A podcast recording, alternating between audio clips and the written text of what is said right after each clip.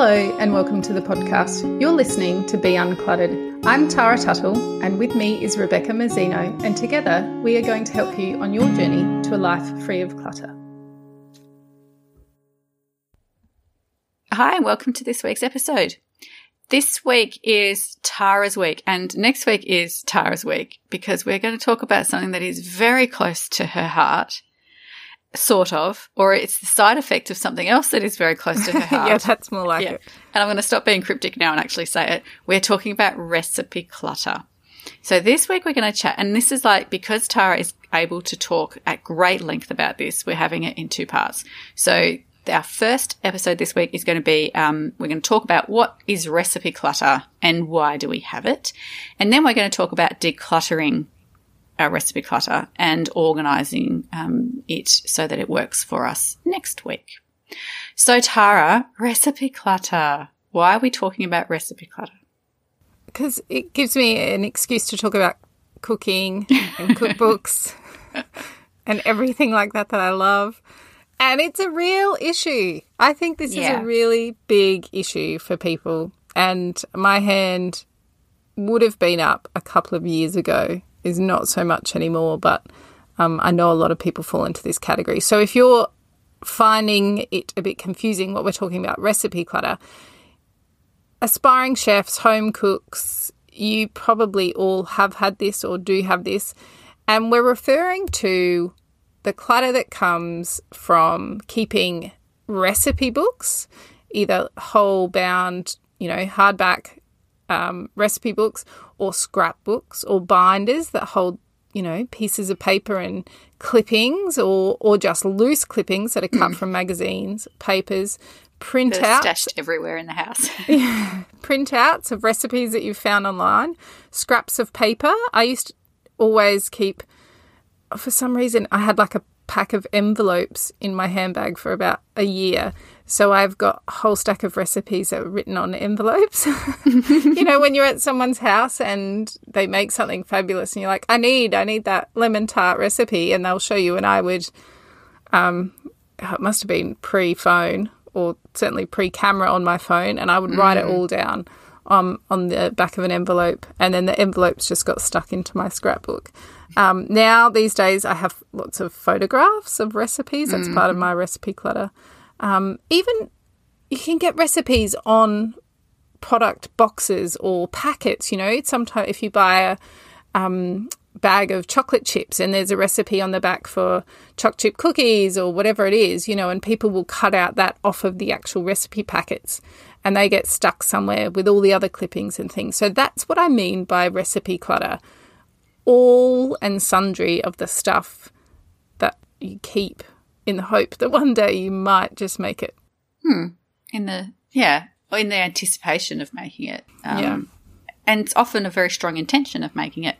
And some of them do get made. Some of the things that you collect the recipes for do get made, but a lot don't. Oh, this is where I'd love to have a statistic, but I don't.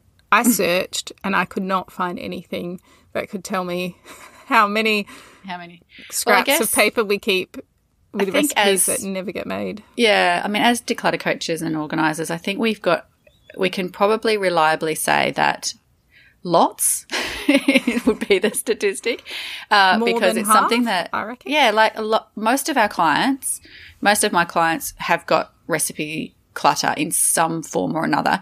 There's obviously there's a, a whole range, and there are some that have so many cookbooks that they can't fit them in the house and they're in boxes in the garage, uh, or there are so many that have, you know, draw, a whole drawer full of the filing cabinet of cuttings and clippings. But then there's some that just have a few. But it's kind of, you know, and even, even myself, you know, I still have, I have recipe clutter as well, and I have a very small volume of it, but it's still, some of it is still definitely classed as, you know, recipe clutter, um, for sure. So I did a bit of looking into actual hard copy cookbooks and recipe books because I wasn't sure if they were as popular now as they used to be. They're definitely as popular in my house as they ever were, but I didn't know if I'm a true representation of the population. Um, and it was quite interesting. One of the things I found was that hard copy cookbooks or recipe books were one of the only categories of published items that didn't greatly suffer or recede in popularity during the initial rise of the digital age. So, when people started making the switch to ebooks and e magazines, e papers, all that kind of thing, a lot of people resisted switching to electronic recipe books, and most still wanted a tactile book in their kitchen to refer to. And I don't, I couldn't find an explanation for that, and I have no idea myself why I would still prefer that. But times are, in fact, now changing because millennials and all those youngins that grew up during you know, the dawning of this digital age, they're all the people that are now entering the kitchen. And statistics from last year show that 60% of 25 to 34 year olds now keep their smartphones and tablets with them in the kitchen and use them for their, their recipes. Um, mm. And then their slightly older counterparts, so 35 and up, a lot of them will search online for recipes, but are more likely to print them out than and cook from the paper version rather than cooking from the digital version on their on their tablet mm. or on their phone. I can relate. I mean, I'm definitely older than I'm definitely a, not a millennial, but I find it difficult to. I find it annoying when I'm cooking when my phone screen goes off and I have to like re, you know, what's the word? Reactivate my screen. So it like mm-hmm. just goes blank and then i've got to turn it like back on again. So you're like in the middle of something and then it goes blank and you're like oh and you have to tap it or you have to start it again. And um, find your place and all that kind of stuff. So that annoys me. So if there's something that i make regularly i'm i'm more likely to print it for sure. If it's just a one-off i won't be bothered. But if it's something that I think I'm going to make more than once, printing it is it's more convenient because, and it's mainly because it just doesn't go black on me you know, when I'm halfway through reading it or reaching for something. That's, that really annoys me. And I could just turn that off on my phone, but then it's off all the time on my phone. And you know me and my memory, I'm not going to remember to go back and forth. So I just, it's just an annoyance. I, my issue with digital recipes is I'm a messy cook. Like I love being in the kitchen, but mm. I'm like, the chef from the Muppets. Like there is stuff going everywhere. And so only yeah. this afternoon I was cooking with my daughter and she'd found a recipe online on her phone and we were making something and we had we'd scrolled down to the bit where there was the method and she was like, Okay, now we gotta put this in and I said, Okay, how much of that? She's like, I don't know. So I like get her phone and swipe down and like leave a big splodge mark of whatever uh, egg down her phone. Yeah. She's like, gross. And I'm like, this is what's wrong with digital recipes. Like, there's no place for this. I have no problems. I know some people would be appalled to get splotches and spatter marks in their cookbooks as well, like their hardcover ones. Yeah. That doesn't doesn't bother me. It shows that's how I know if it's a good recipe. The dirtier the pages, the more times it's being used. Yeah. Um, well, I I'm a big fan of plastic sleeves, like printouts and plastic sleeves, because yeah, they don't get as dirty, or they can get dirty, but you can actually wipe them clean. Mm. So I quite quite like that. But then that tends to be why you know for the same reasons as you, the whole scrolling thing and all that kind of stuff. I, I like to be able to see it all, and and I also hate recipes that go over a page as well. Like so we have to turn the page to see part of it. I'm like, no, if you have to turn the page, that recipe's not getting used. But like when you can print it all out on one page and you can see everything all in the one picture, that's ideal for me. I like that. So if you are a digital recipe searcher and user and you close the web page at the end of the cooking process, then potentially you don't have any recipe clutter and this episode is not for you. But if you are a searcher and a printer or yeah, a me. traditional recipe clipping collector or a cookbook enthusiast, then and you're all of those. Yeah, yeah, and I am all of the above. Uh, then recipe clutter is real. So yeah. So tell us about yours. You said you don't have a lot. What What is the kind of clutter in your house? Is it books? Is it clippings? I've got both. Um, so I have some cookbooks, and I, I mean, not all cookbooks are clutter, obviously, but when they're not being used, then they are. And I do have some cookbooks that don't get used, and so they would be classed as clutter. And I will talk a bit later about why I still have them.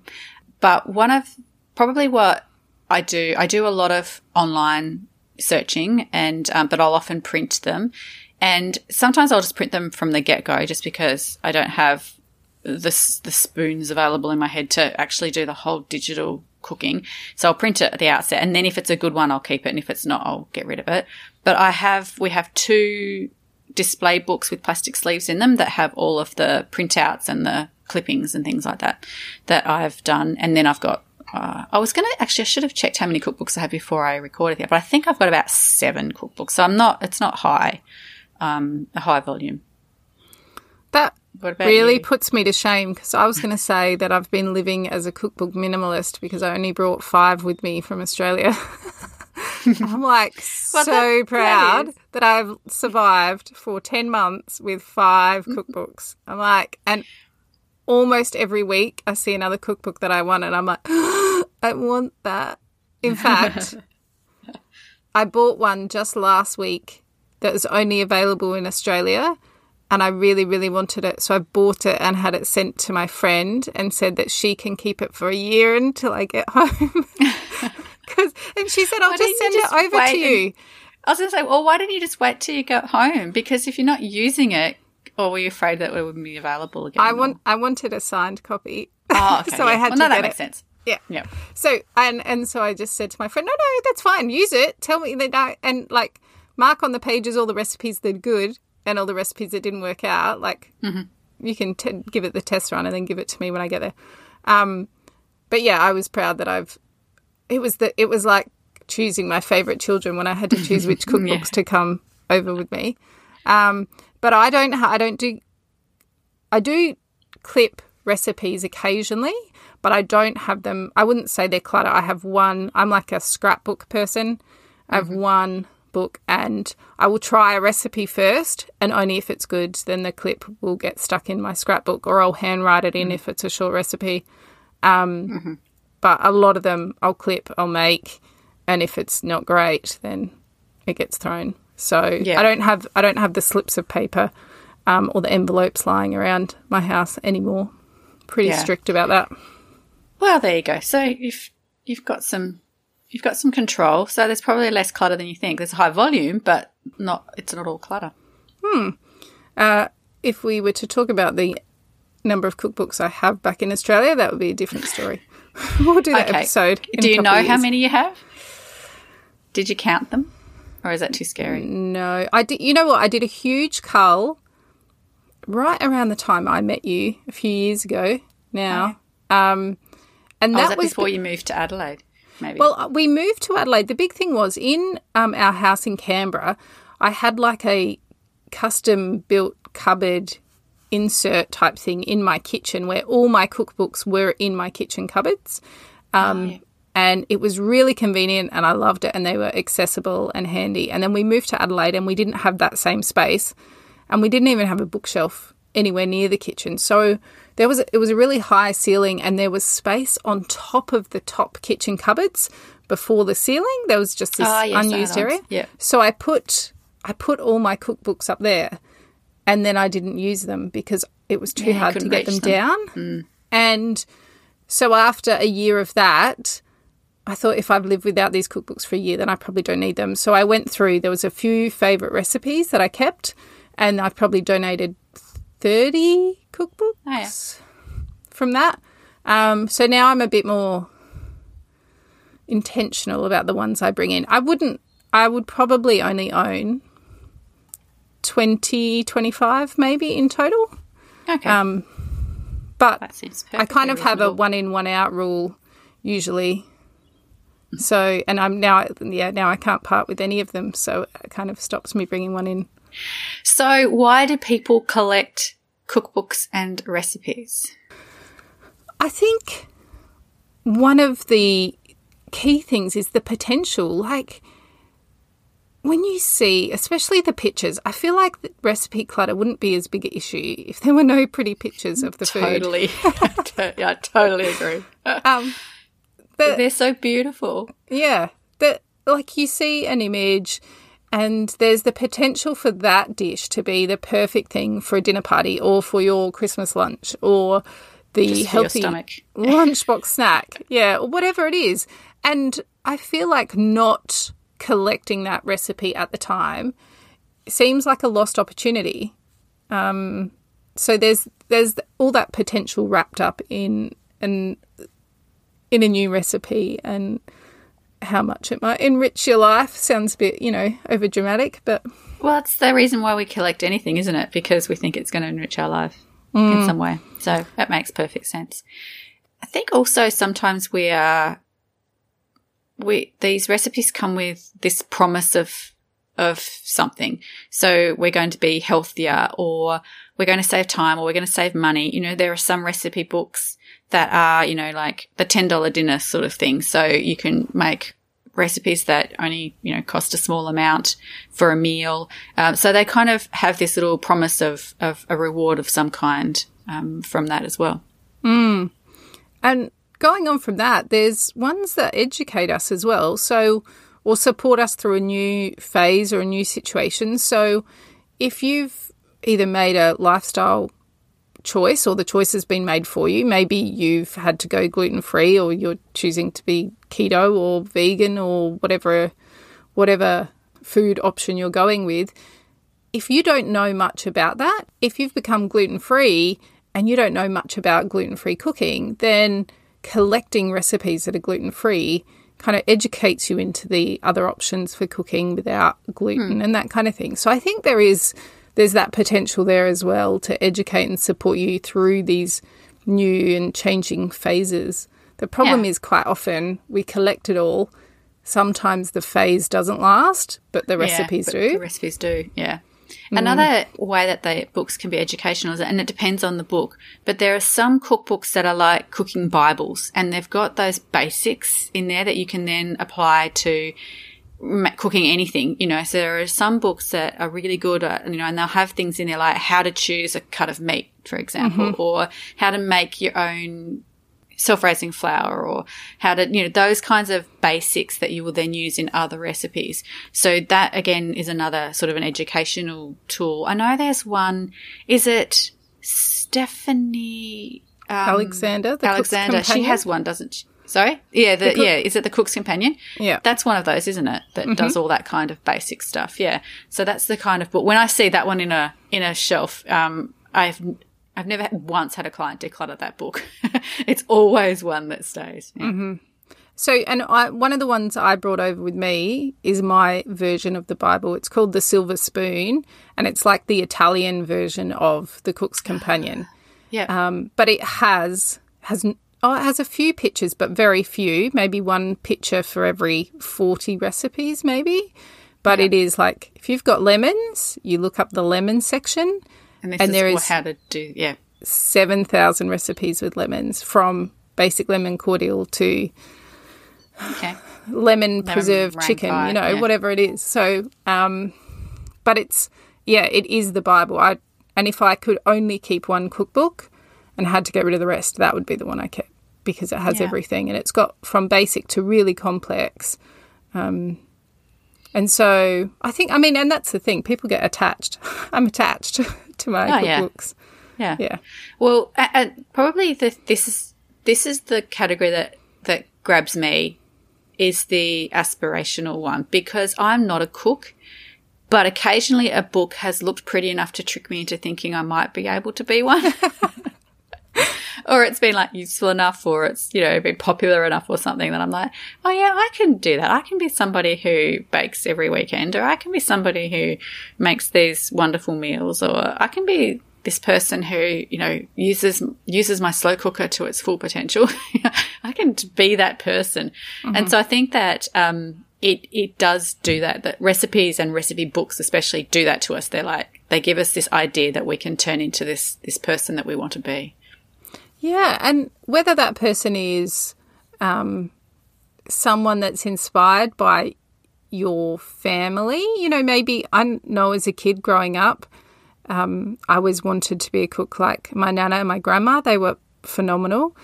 Um, the food at their house was always so good, and I I don't think probably until I was in my 20s and I was really cooking for myself and realizing how terrible my food was compared to theirs.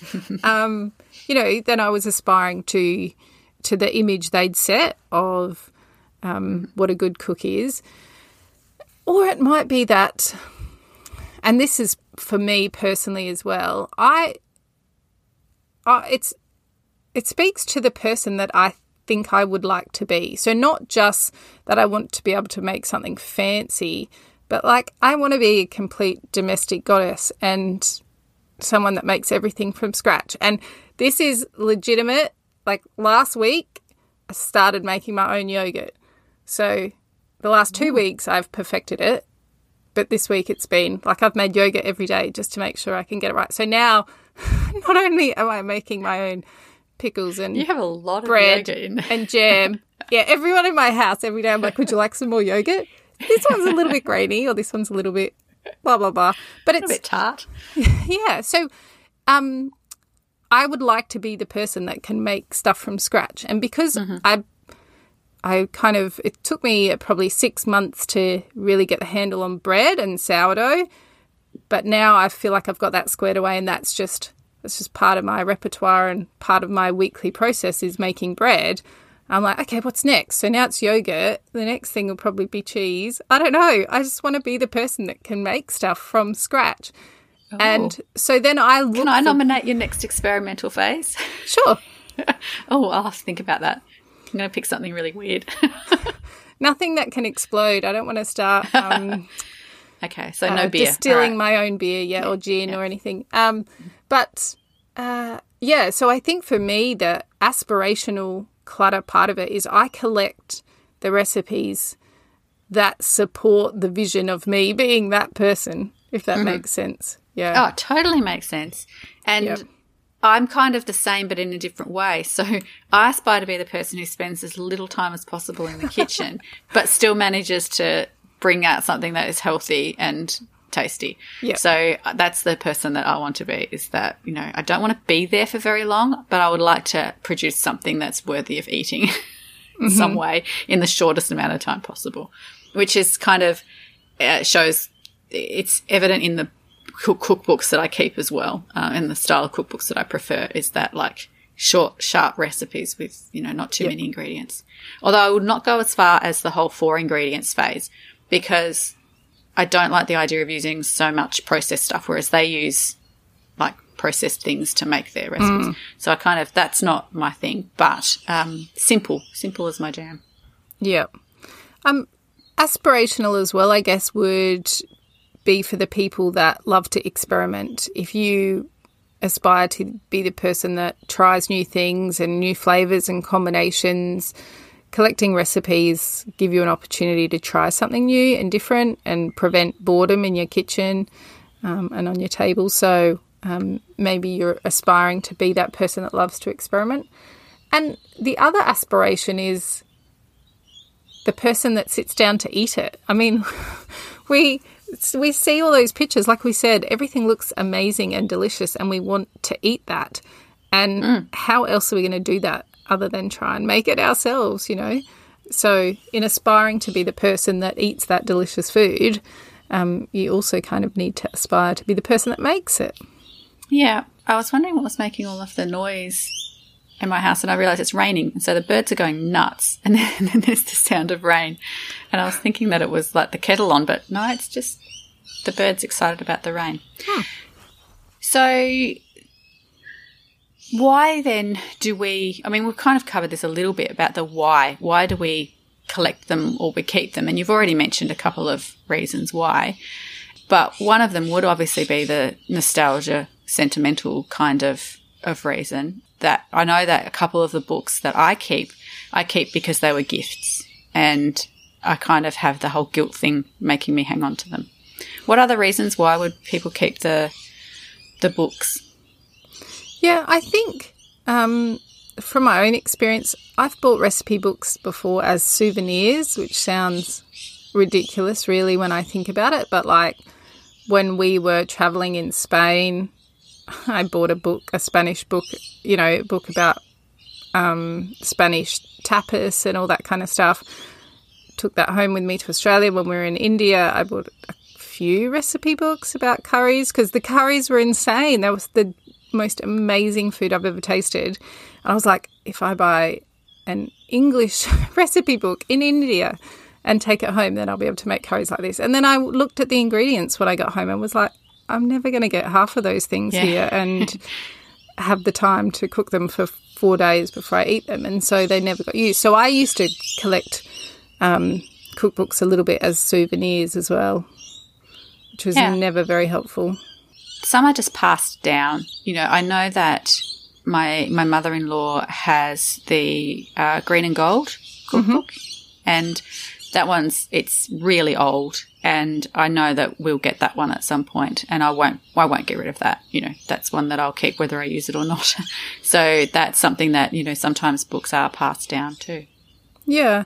And look, I think so many cookbooks, you know, as different than just clipping things and recipes, you know, they seem to be easier to come and go, but books themselves, I feel like, are next level difficult to, to let go of. And some of them are almost like biographical in nature, depending on the writer and the style of the cookbook. But a lot of cookbooks these days have stories in as well, not just the recipes, or there's some kind of cultural insight, or there's, you know, um, a bit of a look into the person's lifestyle or their family makeup, or, you know, there's anecdotes and stuff in there as well. And I think like the anthologies of recipes that, are available, a cookbook is more than just a collection of recipes for a lot of people, and um, so it makes it it makes it harder to to let go of, and also more attractive to to collect. Yeah. Um, we obviously acquire them as gifts. So, like I said, I've got a couple that were given to me. My sister went through a phase of giving me Jamie Oliver cookbooks every year. So, I have a little collection of Jamie Oliver cookbooks. Some of them I have definitely used recipes in, and others I kind of haven't, but they're hanging around because they were gifts. Um, but the thing is, with one thing about cookbooks is, and this is something that my clients always point out without fail, is that they're beautiful. Like they're just sometimes they're just so beautiful. They the cover design is just gorgeous. They've got like a nice feel about them. They're weighty. They've got substance. You know, they're just and and the photography or the imagery. You know, they're just so beautiful. And so I think that's another reason why people acquire them in the first place, and also might find them hard to get rid of even if they don't use them.